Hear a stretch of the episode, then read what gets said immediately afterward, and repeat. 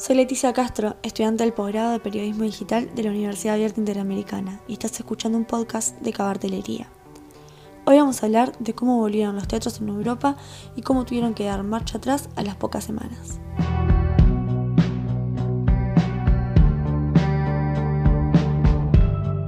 Cada día son más los ciudadanos europeos que viven bajo nuevas restricciones, prohibiciones y exhortaciones para frenar la segunda ola de contagios y muertes por COVID-19 a lo que los países esperan controlar antes de Navidad.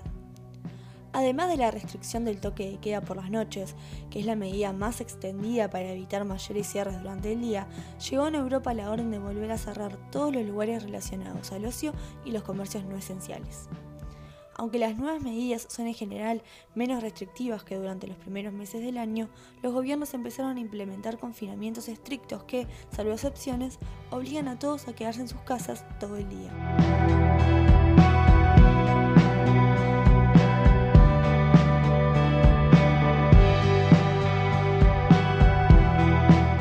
Ya casi todos los gobiernos europeos hicieron el mismo anuncio sobre el cierre de teatros y auditorios como consecuencia del aumento descontrolado de contagios de coronavirus a pocas semanas de haber vuelto a abrir sus puertas.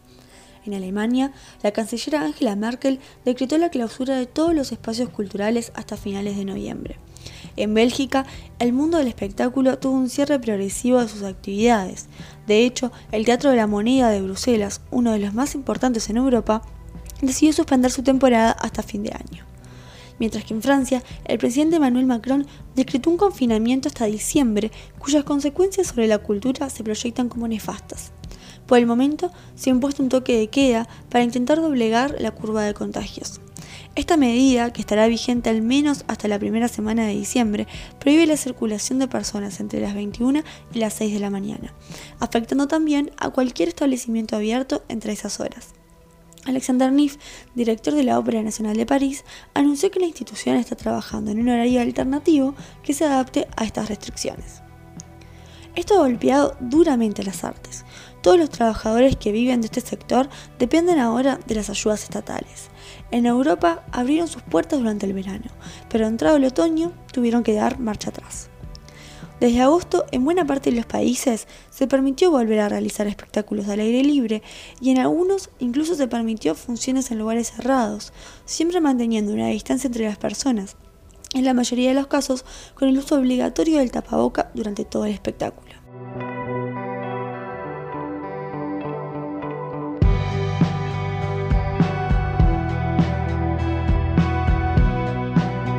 Así relataba un periodista de la Dolce Vele en español una de las primeras obras que se hicieran al aire libre en Alemania. La estrategia para evitar los contagios es muy refinada. El público e incluso los actores deben guardar la distancia de rigor.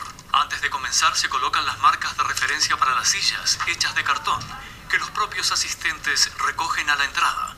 La obra gira en torno a los encuentros. Durante la representación, es preciso hacer desinfecciones periódicas. La pandemia obliga. En todos los lugares se limitó el aforo. Por ejemplo, en Rumania, uno de los primeros países en volver a la actividad cultural, se presentaron pocos espectáculos y una ocupación a un tercio de su capacidad en el Teatro Nacional de Bucarest. La sala principal, que tiene un aforo de 940 espectadores, propone 301 asientos para seguir las normas de distanciamiento social, y la sala estudio, con un aforo de 540 espectadores, pasará a ocupar solo 180 asientos. También fue así en Alemania, donde la ópera fue lo primero en volver a espacios cerrados, tal como lo relata Escarlata Sánchez, una periodista de Euronews.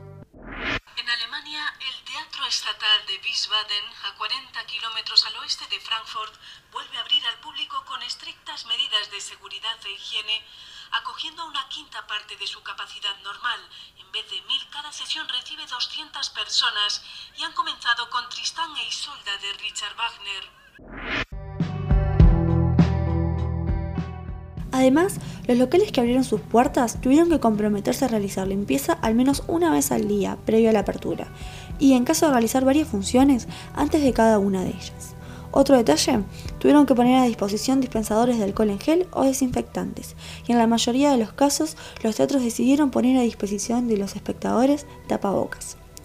Estos protocolos, que sirvieron durante los meses de verano en Europa, fueron la base para realizar también protocolos en los países de América Latina, que al acercarse el verano también esperan poder aumentar la realización de espectáculos, aunque sea al aire libre.